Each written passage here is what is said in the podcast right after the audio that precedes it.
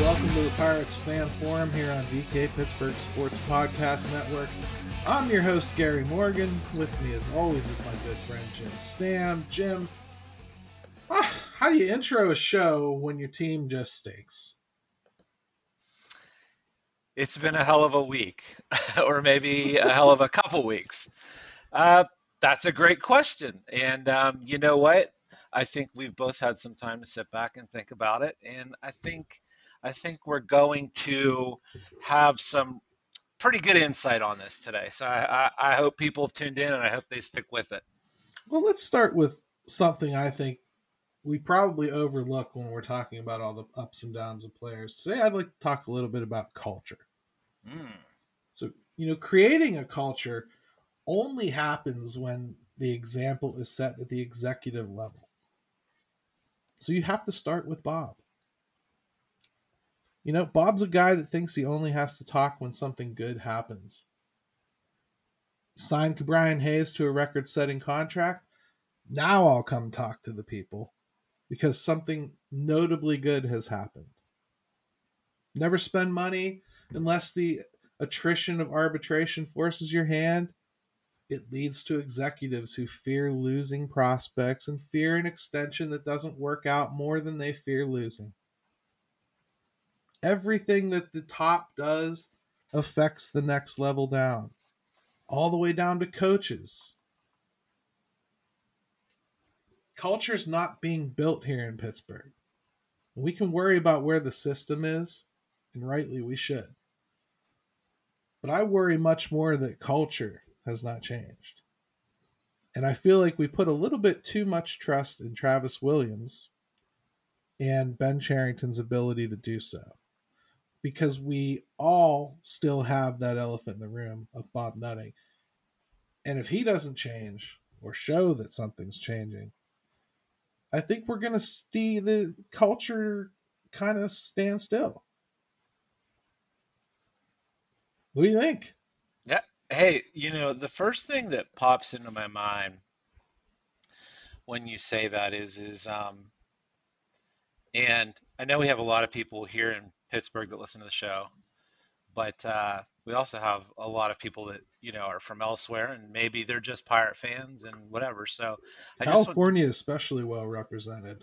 Yeah, yeah. So they may not be familiar with this aspect, but you know what I was going to mention was is you, take a look at like the Pitt football team and what Pat Narduzzi has done there, and all you hear about, and I'm talking like not just from them. I'm talking like players, families, and people that cover the team and people outside that have to, you know, interact with the team. They talk about culture, culture, culture, and how it's changed and how it's shifted, and how much of an effort that is taking and and has taken in a place where many of the things we talk about that ail the Pirates ail the Pitt football program.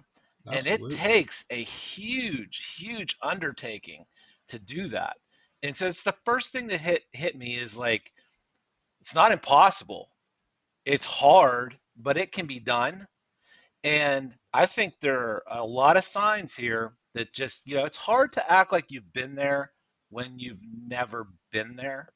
Right. And I think that that is where kind of we are with the Bob Nutting situation and what kind of trickles down. Does that make sense? It, it does because, you know, I've often said I don't think that he could walk down, you know, Ro- G- General Robinson Street handing out $100 bills to people and have any of the people that received a $100 bill call him a good owner if they were interviewed five minutes later by someone from ESPN. It'd be a cool story for him. That's about it. Point is, I don't think that any gesture he really has to give is is going to be received well enough by the fan base to to affect any kind of a change on the way he is. It's a long term process for him to get respect back. That doesn't mean that he can can't start doing things a little differently. You know, maybe tell Ben Cherington instead of waiting for him to decide it, tell him you'd like to start locking up players. It would be good for PR, if nothing else. You know, there there are ways that he can affect some change there. He can talk to the media more often. And and you may not like what he has to say, but I always respect someone that at least come out and talk. At least come out and tell your story.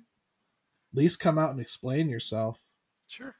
There, hey, there are other owners in baseball that have taken that approach. You know, I think you've seen um, Cohen with the Mets do it, and you've seen Milwaukee, and they've been very communicative with their fans. Very. We just um, talked about that a couple weeks ago. That was right. refreshing in a way. Yeah. Yeah. I mean, you saw what the Orioles GM said the other day. I mean, he gave some really clear uh, thoughts on how they were going to approach things. And yeah. I mean, you know, and spend, and that most of it was still going to come from arbitration type escalating, you know, the payroll. But they were going to go out and try to target some things. And, um, you know, like, so those are the things that, like, you would hope to see. You mentioned about Travis Williams. What you know, I want to go the office space meme here, which is what would you say it is you do here?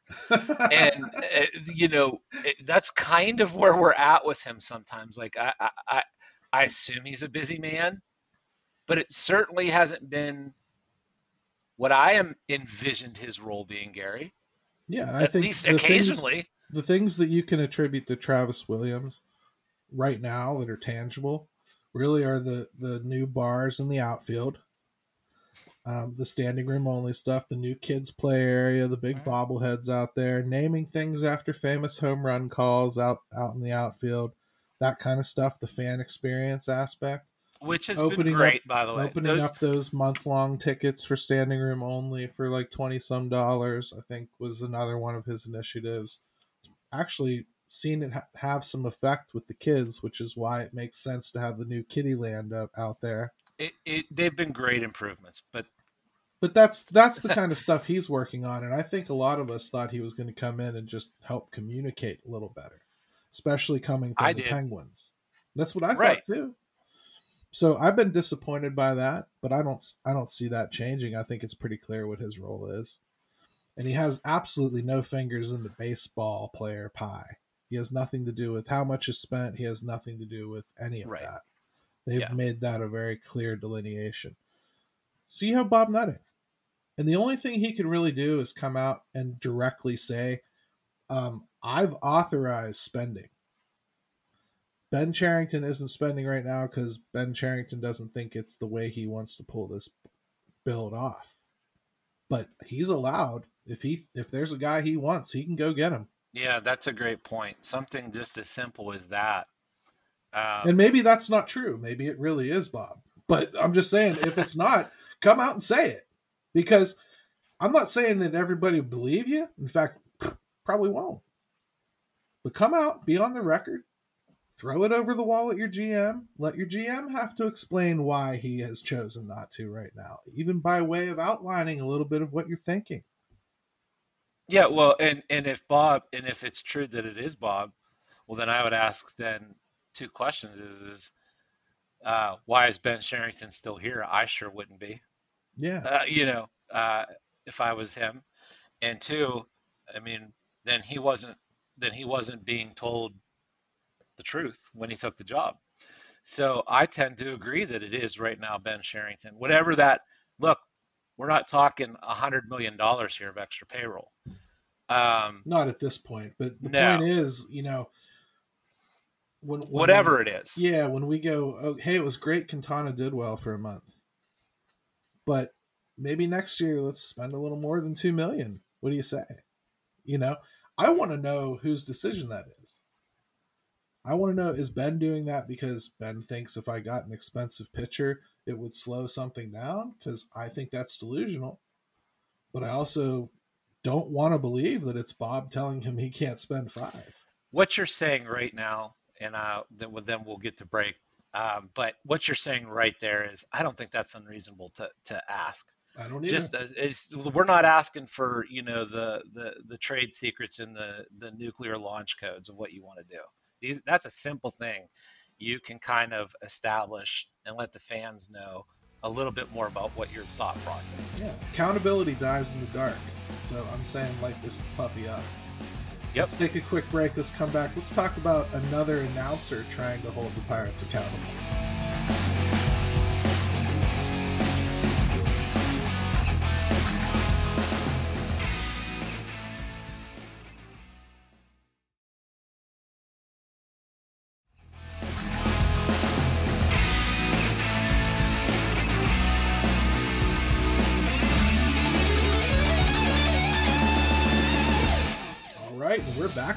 Back in the Pirates Fan Forum here on DK Pittsburgh Sports Podcast Network. Gary and Jim with you. Sorry we went a little long in the first segment, but we got all off on our soapboxes about the Pirates not building a culture here. And one would think, Jim, after all this time, we would have been long past over that. Hey, when you're having a good segment, it's hard to shut it down, and we just had a good segment, so It really is. So let's have a little fun. Let's join the fray with everybody else who has an opinion on the Dennis Eckersley comments. Um, you know, for those of you that don't know, um, I would like the address of your rock so I can send a Christmas card. But uh, Dennis Eckersley on the broadcast the other day, and a lot of people heard it because that was MLB's choice for the uh, perfect for the broadcast during the game. He said, You talk about a no name lineup. There's no team like this. This is a hodgepodge of nothingness. It's ridiculous. It really is pathetic. Now, he was talking about the Pittsburgh Pirates, not your wife's cooking, And he is a Red Sox announcer. Just for not your golf else. game. Yes. He was talking about the Pittsburgh Pirates, and you know there was a range of reactions. I mean, people people on Twitter were doing everything from hating Eckersley for saying it to thinking it was absurd that an opposition announcer would do that. Um, It's crazy, isn't it? How much it got? Like, man, Uh, it was all over the place, and then you know, of course, half of Pirates Twitter completely agreed with with the comments and and felt that they were warranted and acceptable and wondrous. So, as usual, I probably don't really fall into any of those buckets. I think I think that Eckersley's comments were uh, weird. I've really not often heard opposition announcers do that sort of thing. I don't think there was anything wrong with what he said, but I think his targets were really the management and the ownership, and he kind of went after the players. And there's supposed to be a little bit of a brotherhood there with with ex players, especially Hall of Fame ex players. You know, they tend to be a little bit more demure about that sort of thing. So I was a little a little bothered by it. I certainly don't see him as a hero, but I don't care. what do you think, Jim? Yeah, it, it was incredible to see the legs that thing had. It man, it just you know the spokes on it were all over the place, and you you kind of covered it from fans. It was to- crazy. What I was more entertained watching social media Yeah, than I was even like formulating my own opinion about the uh, the comments. I didn't even bother saying anything until the next day because I was like, Well- I, I'm not touching this right now. I'm just gonna sit back and watch. Well, it's funny you mentioned that because I was actually at the game. So I'm seeing Twitter just, uh, you know, explode, right? My Yeah, yeah. timeline, everything. And I People throwing time- hot dogs up at the broadcast booth, or, or what was going on? Yeah, it, it was, well, the game was a little rough. The Pirates got one hit through the first seven innings. So, you know, maybe I'm glad I didn't read it and uh, listen to it then because maybe Right. I would have bought into it a little more. But like, so then I finally got home, and that's whenever I have time to sit there and kind of look at things. And you know, there are just certain things at the ballpark you can't you can't do. And um, I read it, I listened to it, saw some reactions to it.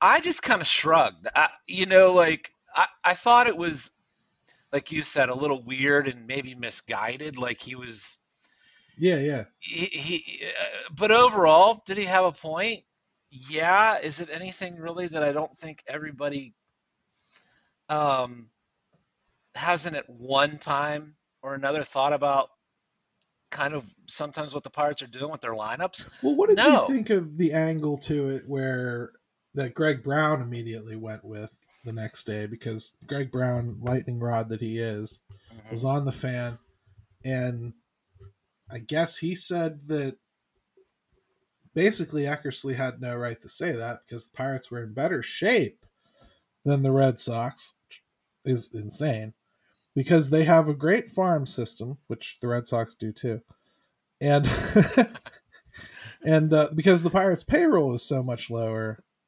it's okay that they're where they are. But Boston being in last place in the AL East with the sixth highest payroll is ridiculous. Hmm, Which- well, I would say, I, go ahead. I'm sure Boston fans would agree.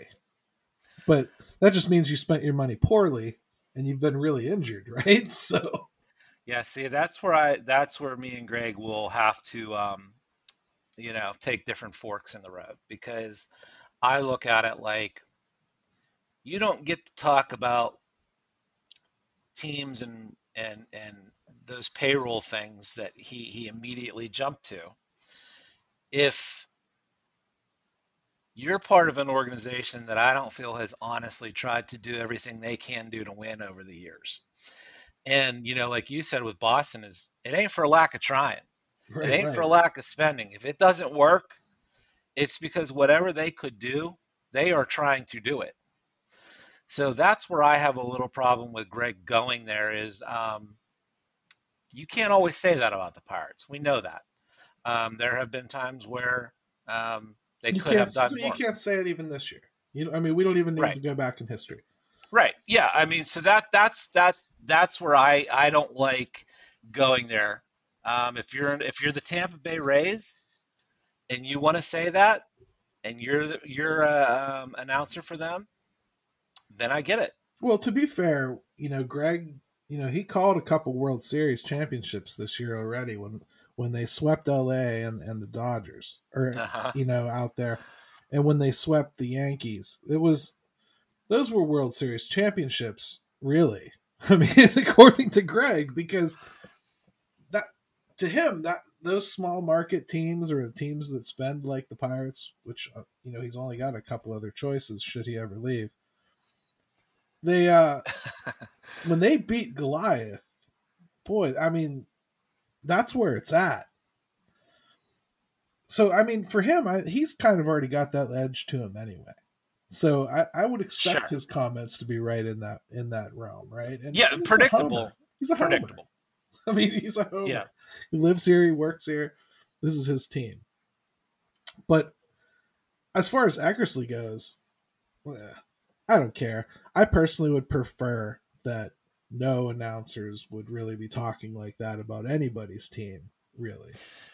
But uh, and like I, I would find it distasteful if Greg Brown did it to um, the Reds on Thursday, and I hate the Reds.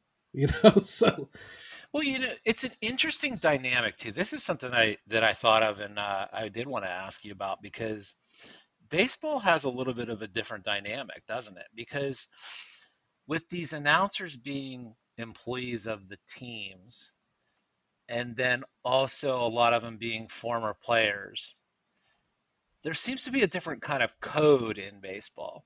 Because I think when we watch like the NFL and uh, NHL, and there are there, there's there's guys that are paid to analyze things, and they bring in their own broadcast teams.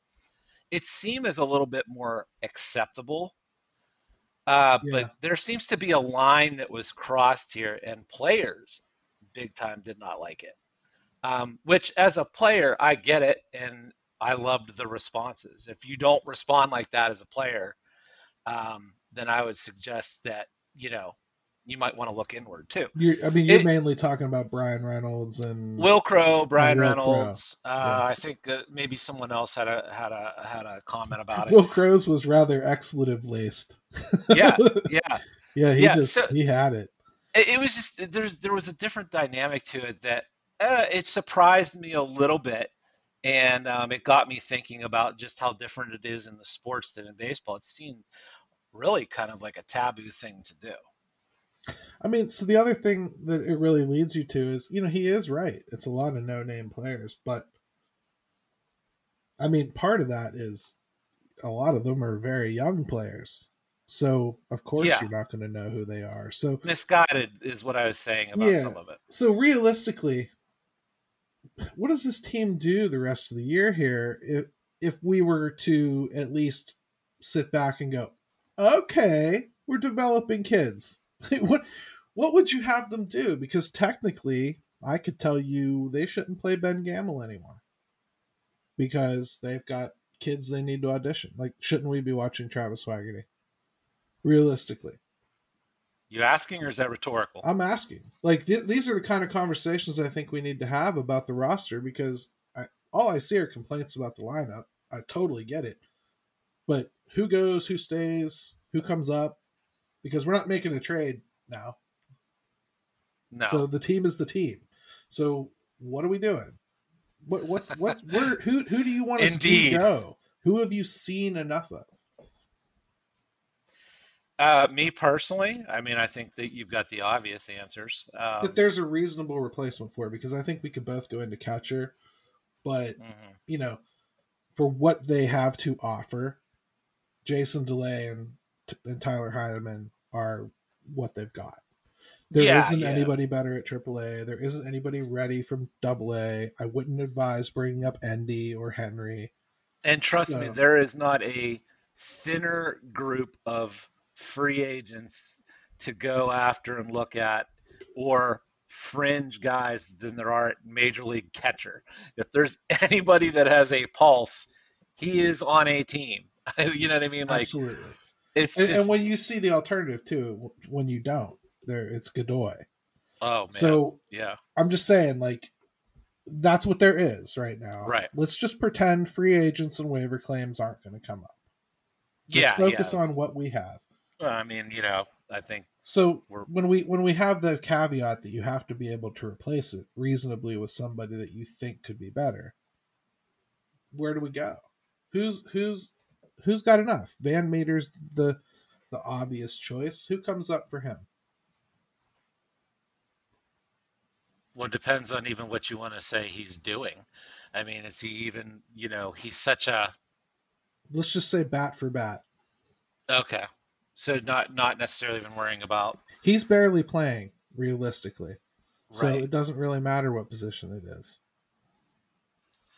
I mean, I, I it's a little puzzling to me. Like a Swaggerty's not back up here, and we're not seeing anything with him.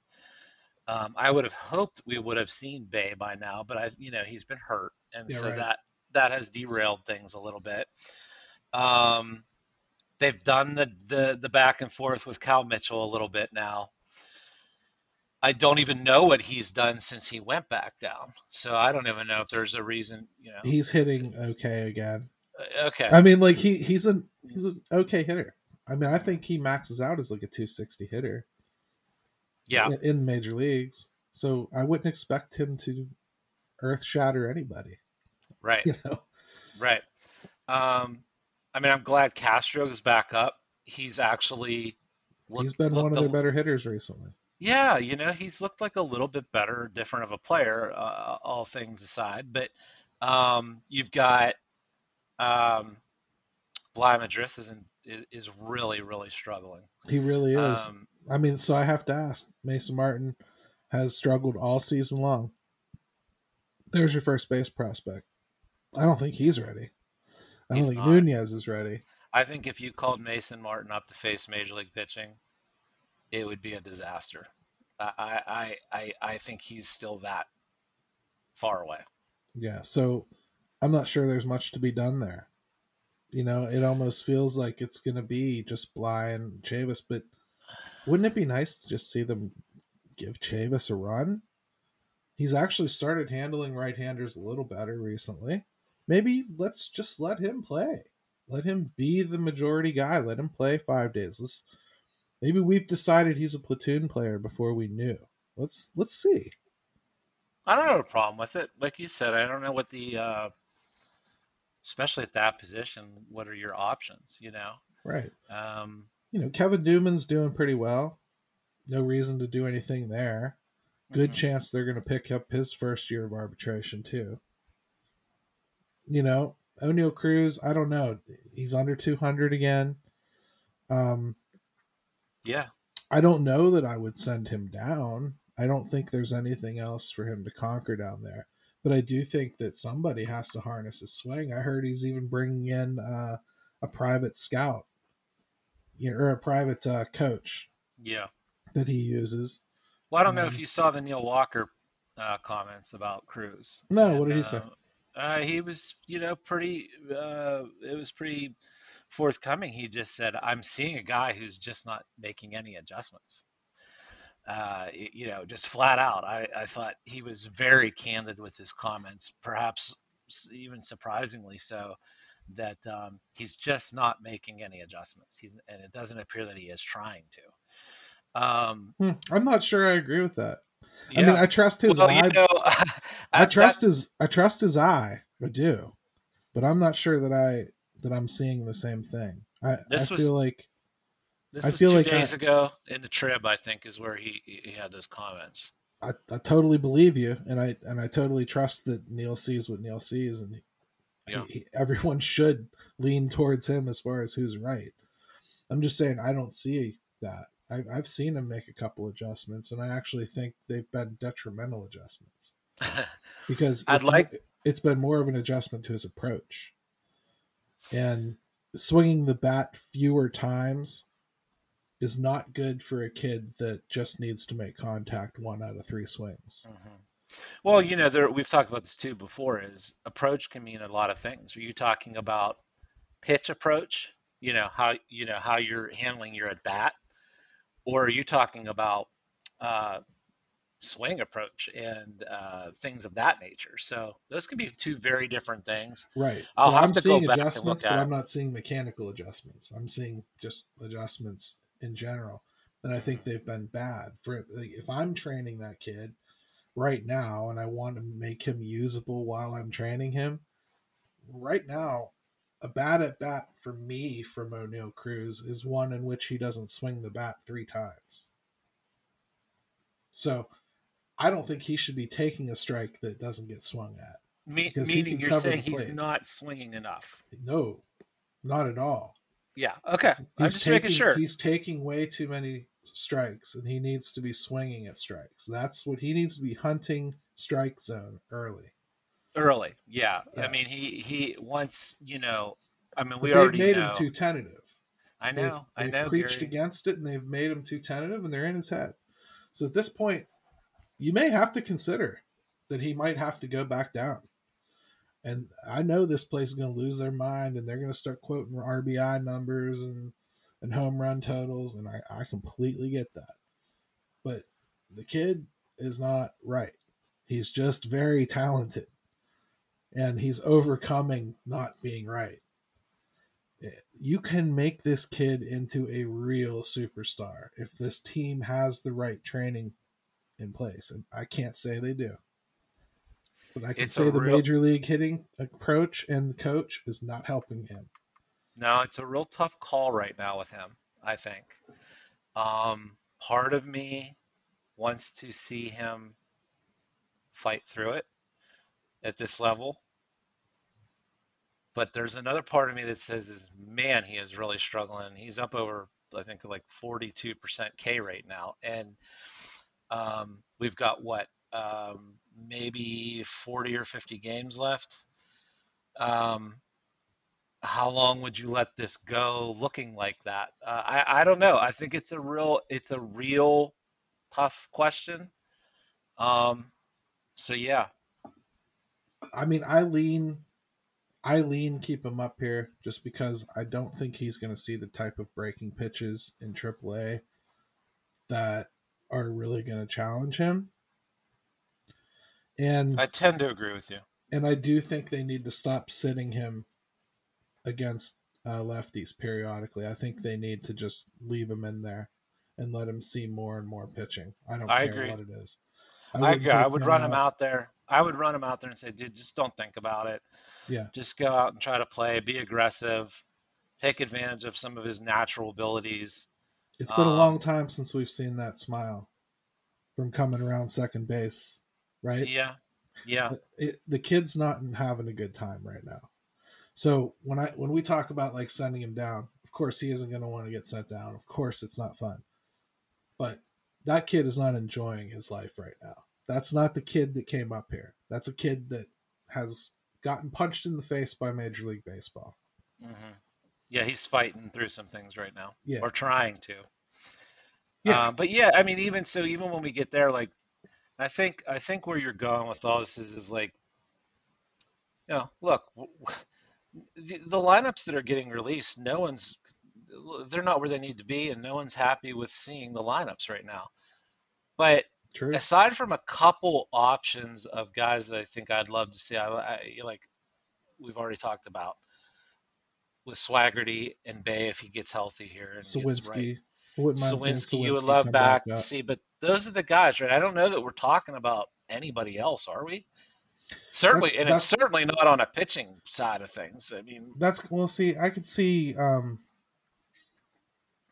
I could see somebody like Michael Burrows maybe getting a cameo at the end of the year or something. that's like that. fine. I meant more, you know, like now till the end. Like I Right. don't see that being a thing. What I'm mostly worried about is guys that are borderline 40 man people. Like we talked about, maybe it's time to send Bligh down.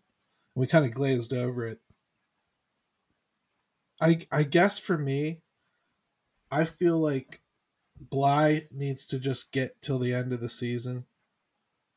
And this is his audition to prove whether he's worth a 40 man spot or not. Yeah. And if he fails, he fails.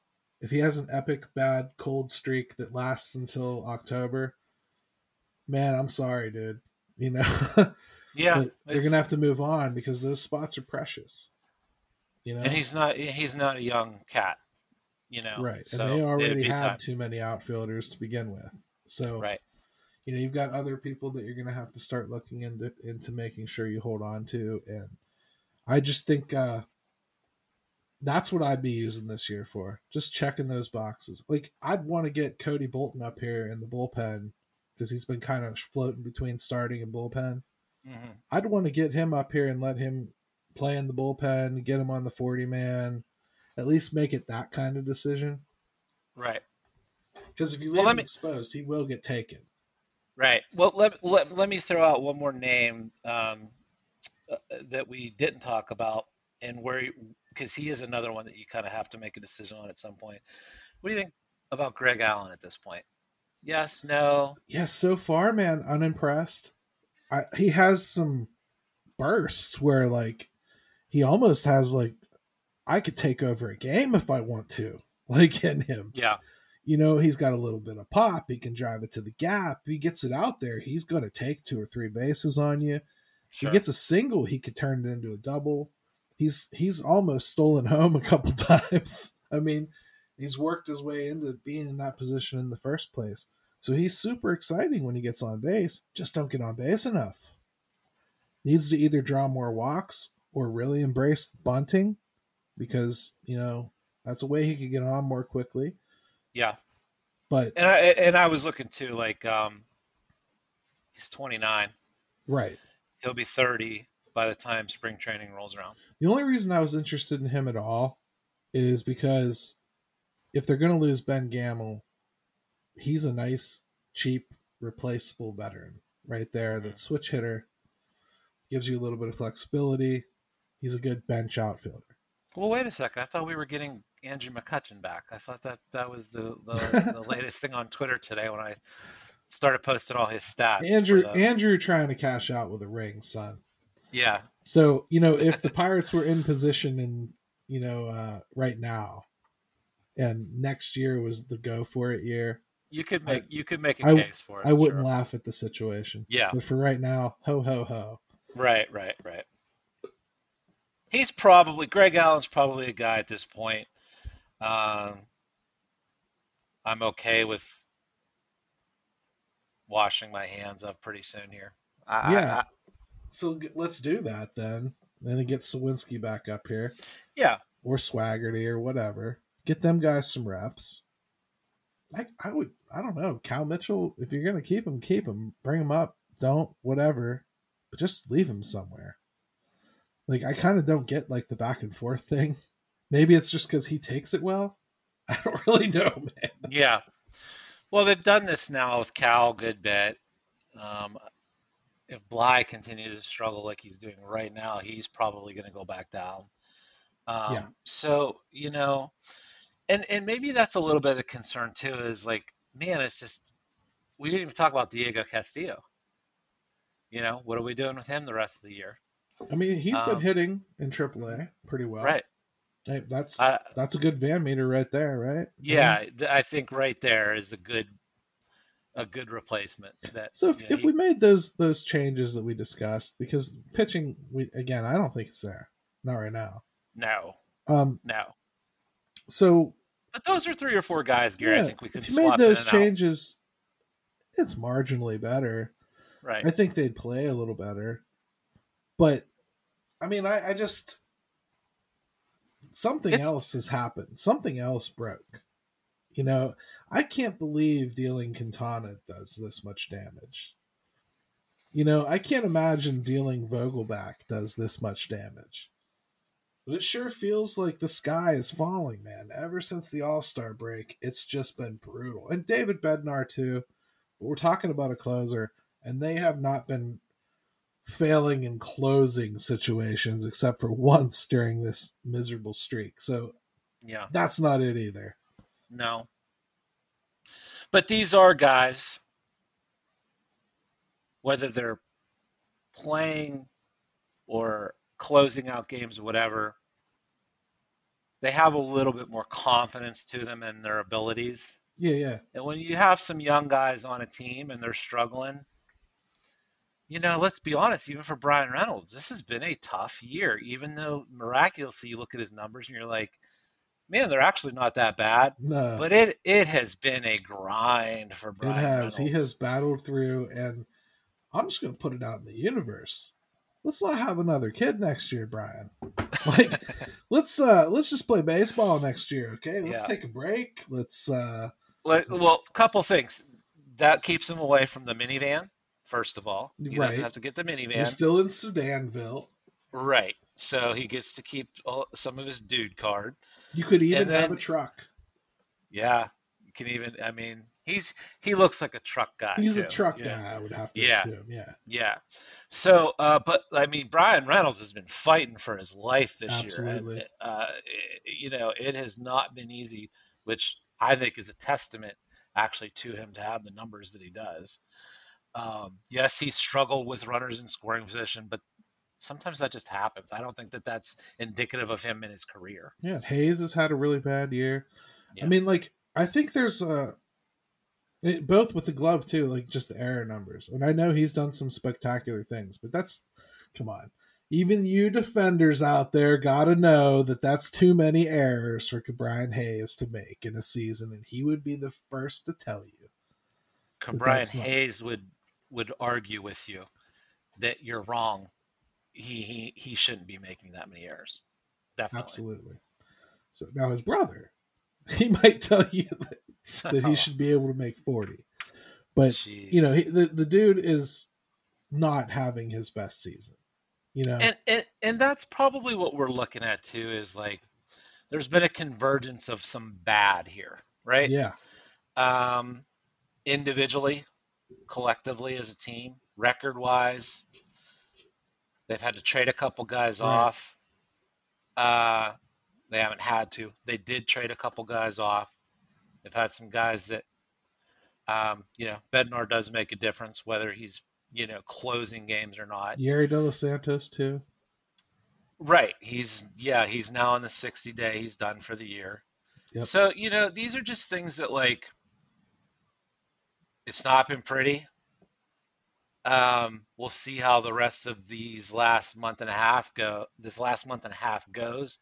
But there's just been a real convergence of some bad, Dude, fingers crossed too that Keller doesn't have dead arm right? because if he does, ho, ho, ho, it's Where to get it's where- to get real fun. I mean, yeah, we might see them stretching out Wil Crowe. yeah. You're right. No, you're right. Tyler Beede's going to be an ace here pretty soon at that point. yeah, I mean, the thing is, it just at some The point, Keller- the Keller thing's another big thing. Like that happened too. Like it's been a lot. It's been a Yeah. lot to deal with. when you get to this point in the season though um yeah now it's it's about just answering as many questions as you can getting through the war of attrition you kind of hope that some of these kids start to come together a little bit i just feel like right now they lack the glue to make it stick. So um and I, I think changing lineups constantly works with veterans it doesn't work with kids. It screws with their heads man. It really Yeah. does. You got to give them something to hold on to. You know, like if you send 10 people running at a wall and tell them to climb it, nine of them might make it over, but one of them might need you to kind of like help them along and show them the footholds and everything. Right. Make sure they get there, you know? like, Right, and, and and a lot of people today like like to like to throw out there with the batting order is like, well, it doesn't matter. Well, it matters. It matters because the players think it matters. You know, so there's there there is that expectation of wanting to come to the ballpark and knowing if you're playing and where are you playing and where are you batting. You know, and there is there's a consistency to baseball that I think is is is um, overlooked sometimes by people. I miss it, man. I, I, I remember, you know, when my friends were all busy, like on summer evenings, I'd go outside and play wiffle ball by myself, like throw the ball up in the air and like hit it. And I'd go through the Pirates lineup exactly in the order they always did. I'd Wally Backman, Jay Bell, Andy Van Slyke, Barry Bonds, Bobby Bonilla, like straight through the lineup. You You went know. straight killer bees. Yeah, and I'd Killer switch bees. hit both ways. You know, like I'd do whatever they did. If Andy was lefty, so was I. Bonds, but you couldn't do that today. We, we just No. don't have the same lineup twice ever. and like, I just don't know how, as a player, I would feel about that. But Well, and that's another thing that did happen the other night with uh, taking it back to uh, the Red Sox and, and the Eckersley comments. are you going to like, talk about the little league position changes? Well, it was just a mess. Like everything was a mess that night. What Like, a the- circus! it was. I think they- I tweeted and- out like if that's what happens when Bryan Reynolds has to exit a game, you best lock him up, fool. I mean, because like my God, It got it got wild, and so uh, I'm sure that didn't help things either because they had to move everybody around. I mean, I honestly I I haven't seen something like that since spring training yeah, or um you don't Oof. see that in a game seven. All hands on deck. We're emptying out the the cupboard with relievers and uh, uh, pinch runners and defensive repl- I mean, like right. you wouldn't see it then, let Right. alone. So it was Well, just another. it was bad timing. I feel like we're both about to like just deal a couple blows to Derek Shelton. We might as well make it a fresh segment because I think we have a couple Derek Shelton things to talk about. Right? I think so. All right, let's take a quick one.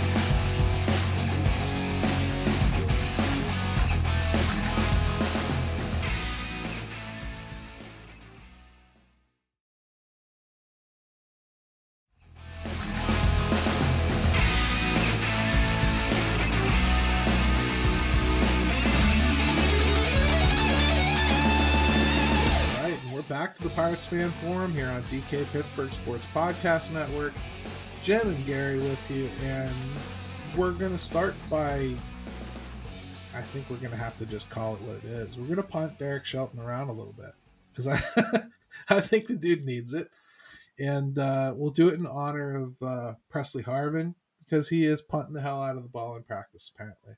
And I'm not calling him Shelty, no matter no matter how many times you beg. So it's not it's not happening. Yeah, I'll, I'm not going to ever participate in that either. So, so he was on the fan, and you know they basically asked him like, "How secure do you feel about your job, Shelton?" You know, or Shelty, I guess as they would say. And uh, he said he's very safe, and he made it really clear that he was extremely safe. And I just had something to say in my head right away, and that was F that, sir. Hmm. Yeah. you don't get to feel safe. I mean, there's a lot of people on this team that don't have business saying that they're safe. They shouldn't be able to hit under 200 and feel safe. You shouldn't be able to have an ERA over five and feel safe. But there's a lot of people on this team that feel safe, and they really shouldn't.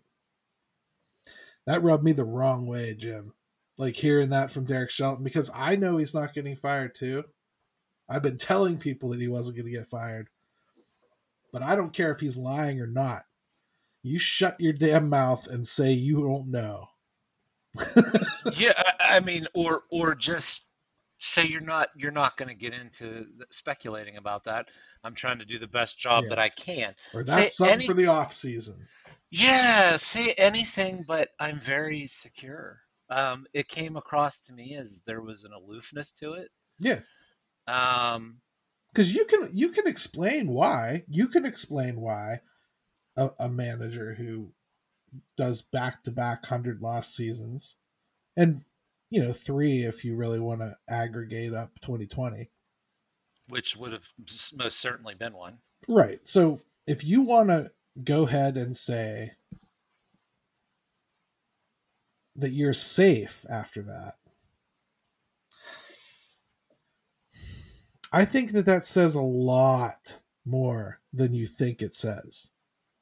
To have it's, the balls to say that on the radio to this inc- fan base. it's incredibly tone deaf. Uh, you know and maybe maybe he he, he's he's a smart guy maybe if you asked him today he'd say yeah that was not the best answer i just answered it um, you know that's what he would tell you in private um, I hope so. I hope if he, I hope he wouldn't say the same, if if he had a chance to do it over, that he'd say the same thing. Um, I could tell you, maybe even as a player, I don't know if I'd appreciate hearing it all that much. Um, yeah, I, so I, I don't, man. You and, know, and then you see him like in that game we were talking about where he changed like nine guys in positions. You do little league things like that, like we're beyond like whatever you were promised, dude. Like you, you're showing us like that you've never done this before. Mm-hmm he does rookie things constantly. He gets things brought to his attention by the media, and it's almost an act of kindness that they're doing so because, oh, I never thought that I should not sit Bryan and and Ke'Bryan on the same freaking day at in the first home stand of the year. You know, like things that things that it's nice that he's candid about it, but I don't need you to be Earl Weaver. Yeah. But like, come on, dude. Like, there's some stuff that like the ball's been dropped. Made some bad calls on on things as far as going to certain relievers at certain times where your arms were not tied behind your back. Well, and you know, we, we can talk about how he handled the Reynolds ejection the other day. Um, yeah, where know, was he? It was a very um, tacit response to it. Uh, you know, uh, so now I think Reynolds, I, ironically, it was way more about accumulation of things that night than that call. But you're the manager. You can do whatever the hell you want there. Like you know that situation. You know it's been building.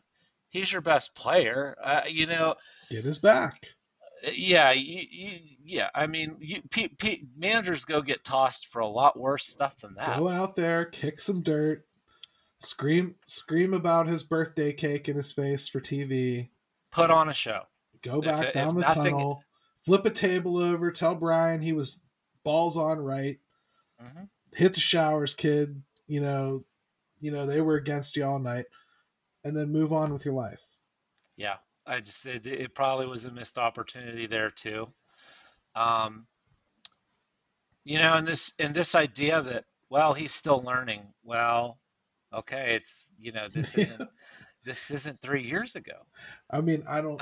so I you know again I want to stress to people he doesn't have a ton to work with a lot of times. Yeah, to sew it all but, up, you know, you saw the Jason Mackey piece today, uh, where he was in the newsletter that he was writing for the press, the Post Gazette, he mentioned that um, Derek Shelton wasn't getting fired next year, which we all knew, mm-hmm. and that um, he couldn't see them coming back with no changes, but he couldn't see it being Andy Haines because he's only been here a year. So he suggested Oscar Marin would be the fire. Well, Oscar Marin's actually kind of made some progress. I feel with the pitchers. like, yeah, I don't know that I'm going to do that right now.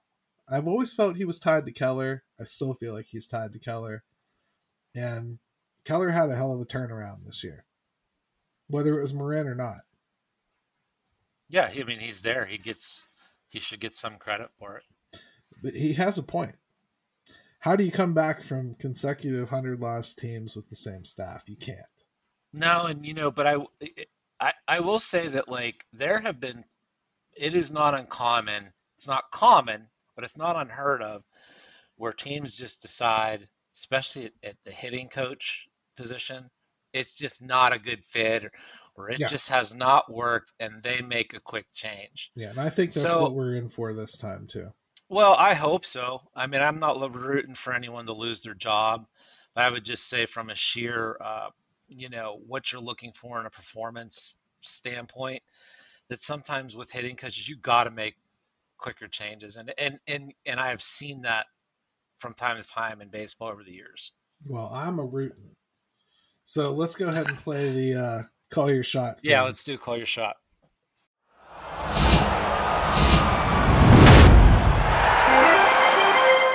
Hey Gary and Jim, looking at the contracts of Aaron Ashby and Michael Harris II, do you think those would be good starting points for the Pirates with Roansy Contreras and Oneil Cruz?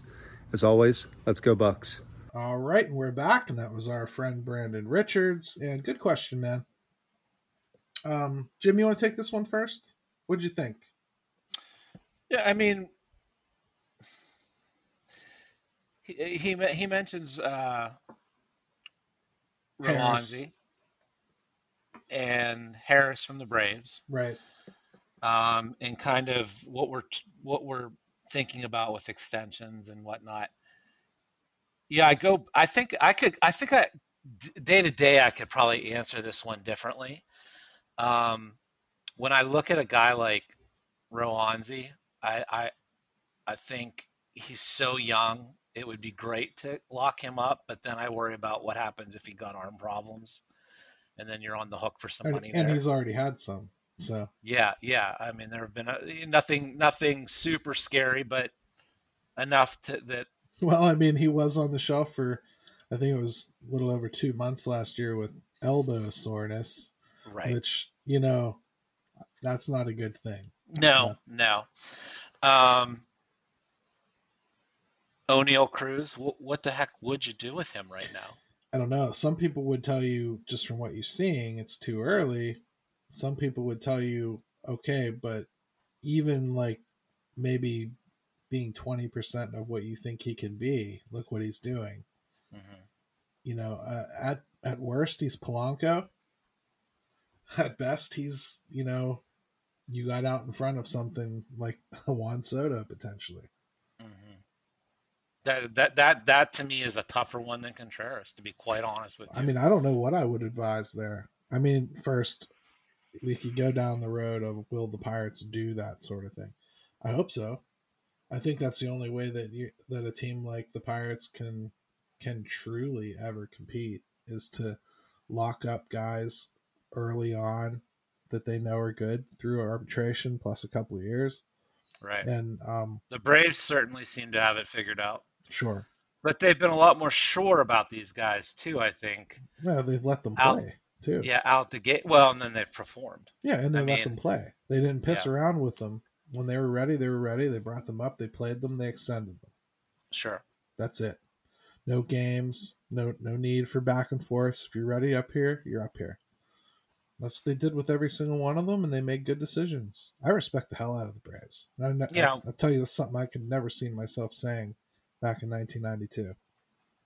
No, no, that's a different. That's a different uh, era. You, you, you were you, you didn't you didn't you didn't. It was more of a hatred and a fear of the Braves than a respect for them back then. The only thing I respected about the Braves back then was Terry Pendleton. That's it. Now looking back through the prism of history, Greg Maddux, all, all of them. Mm-hmm. But the organization now, the way they've done things, smart.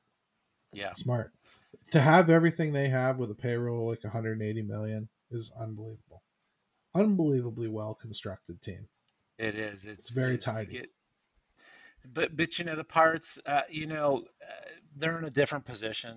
So I and and quite honestly, with Cruz, it's kind of funny. We're seeing the reverse of what happened with Hayes when we called him up. Um, and he got that first taste and went nuts. Yeah, Cruz, it's kind of going the other way. right. He's showing you now- the warts first, almost. Yeah, Yeah. yeah. So it's a it's an interesting, um, you know, an, an an interesting, you know, oh, what's the word I'm looking for? It's just it's just flipped completely in reverse. Yeah. So I mean, still, I think those are risks they're going to have to take. So I would suggest if you were to do Cruz, you'd you'd want like seven, eight years right now for 80, 90 million is what I'd offer Probab- something like that. Well, if you're certainly talking about maybe trying to get it on a, a little bit um, more reasonable scale, now would be the time. Now's the it. perfect time, right?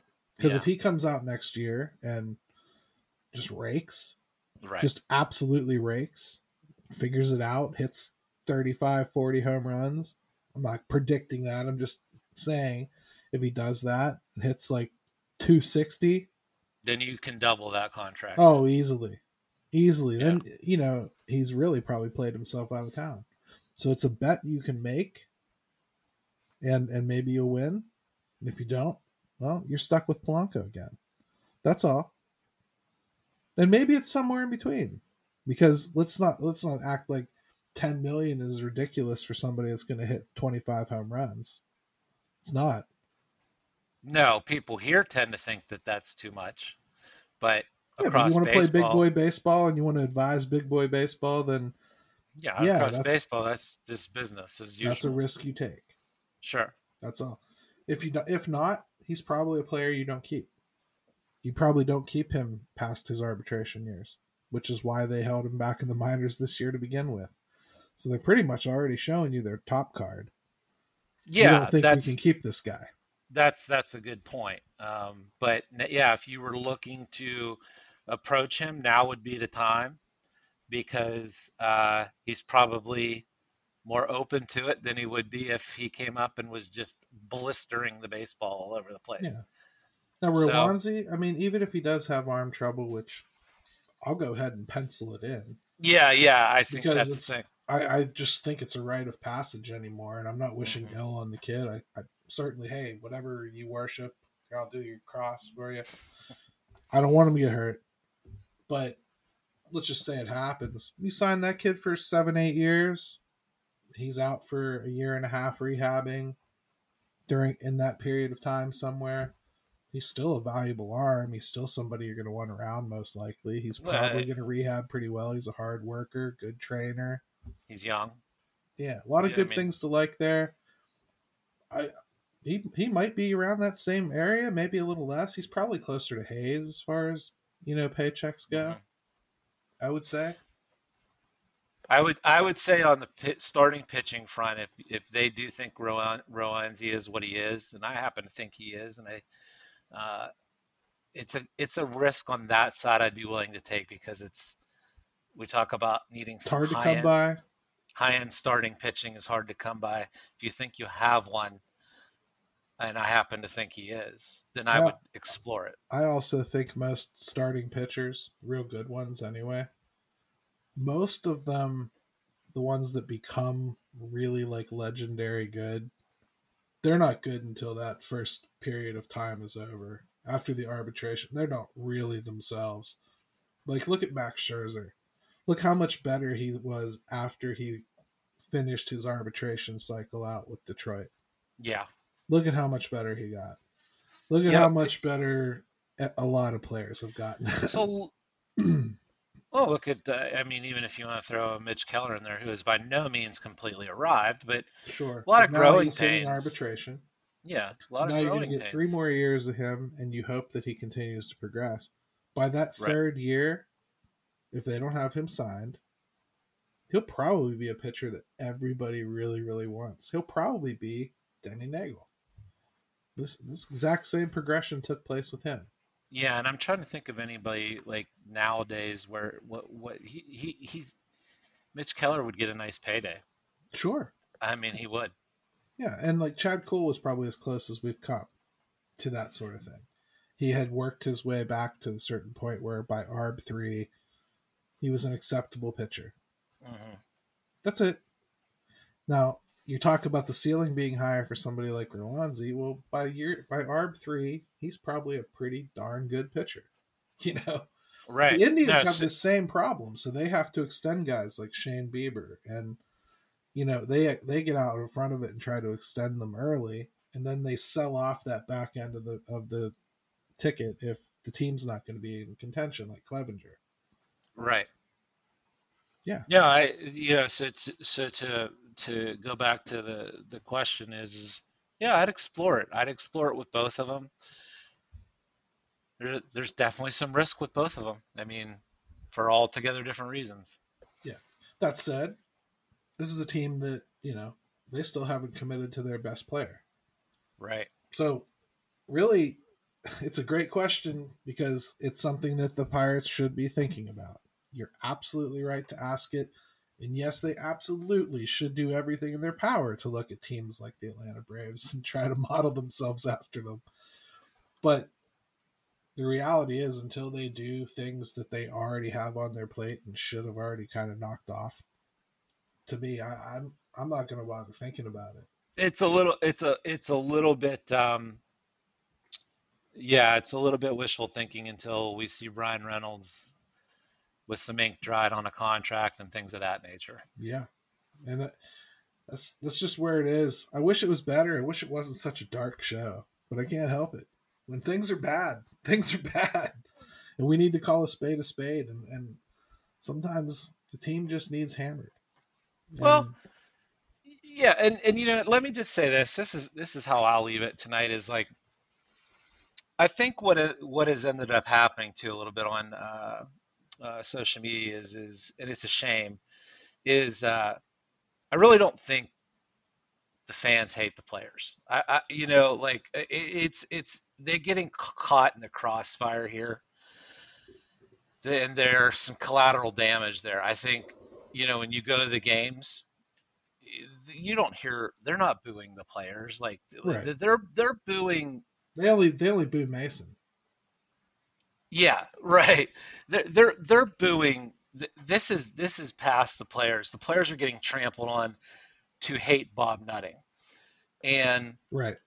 that that's a shame. Um, it, it, it creates a little bit of a toxic situation. But I truly don't think the fans are sitting here. And yes there are a couple couple uh, players that people don't like, but it's performance related. And um, I think by and large, this fan base appreciates the players in the sense that they're trying to do the best they can. But boy, they really don't like Bob Nutting, and they're and they're getting trampled on a little bit. So just thought I'd add that that um, that's kind of how I see it. I mean, it, you're right. It's kind of like uh,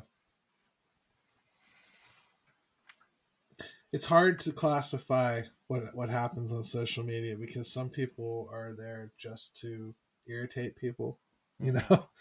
So you don't know what what's actual opinion and what's what's just somebody trying to get their rocks off a little bit.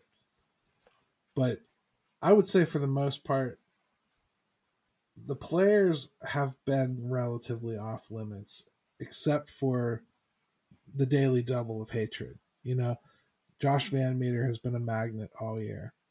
Yoshi was a magnet all year. Mm. And this last three weeks, anybody that they call up or replace or get off the waiver wire is is an absolute target. It doesn't Yep. matter who they are, because at this point, everybody is sick of seeing other people's scraps. We have our own scraps. We It's should more have si- our own guys up here. Yeah, it's the symbolism of it more than anything, Yeah. more than the more than the player itself. Like I'd rather see Cam Vieaux up here than Manny Bañuelos. And that's nothing against Manny per se. I actually think he's been kind of okay. Yeah, he has been. Yeah. But if we're not going to keep him, let's see Cam Vieaux.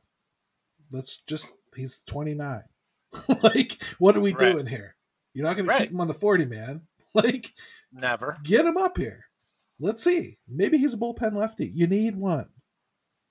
He did okay when he was up here until you blew his arm out. Yep. Like, let's let's just use our own stuff. Let's stop getting other people's trash. Catcher was different. I know I made a big deal about Godoy and he was just this catcher, but that they didn't really have a choice there. You know, another injury to Heineman, so be it. Yeah, these these guys like the the VanMeters, the Yoshis, the new the new one will be Padlo, uh, Kevin Padlo. They're they're they're they're a symbol. They're an idea of of what's wrong. Is and and I don't think anybody's going to the ballpark necessarily to to boo Bryan Reynolds and Oneil Cruz and everybody wants them to do well. They're the part So- of hodgepodge that makes it true. And Yeah. the rest of them are what makes Eckersley ill informed. Because if you're calling Cal Mitchell hodgepodge or Bligh Madris hodgepodge, or that's different because they're Mhm. kids. So of course you don't know who the hell they are. Right. Just like 90% of everyone else's fan base won't know who Tristan Cautious is when you call him up. Yep. Yeah. They, I mean, he he he's just not familiar with the situation. So he's just he was he he was off. It's the right conclusion. It just was off how he got there. Right. So I'll leave you with this before I toss it off to Ben this week. Um, I think the Dennis Eckersley comments were a okay for everybody to deal with, and I'll remind the Pirates that they could always make it untrue. what? what? They They can can- do something about it? They could always make it a liar, right? They could always fix it and make it go somewhere. How do people get a hold of you, brother? So yeah, uh, Twitter all the time, and that has been a challenge of, of late. If uh, but uh, but you know, we're getting through it. It is uh, at Jim Stam 22 or for the city underscore 412, and uh, Penguins and Pirates and Pitt and Steelers. So got a lot a lot of sports happening here in the next month or so. Yep. And you know me, Gary Mo2007 on Twitter. Check me out. I'm on Facebook too, but uh, try not to be very often. Um, check out Bless my other pod- check out my other podcast, the H2P podcast on DK Pittsburgh Sports. Comes out every Sunday morning with Chris, uh, Corey Christen. And uh, yeah, until uh, next week, and hopefully there's a few wins to report. Ben, take it away if you still have the energy, kid. Yes, your butt.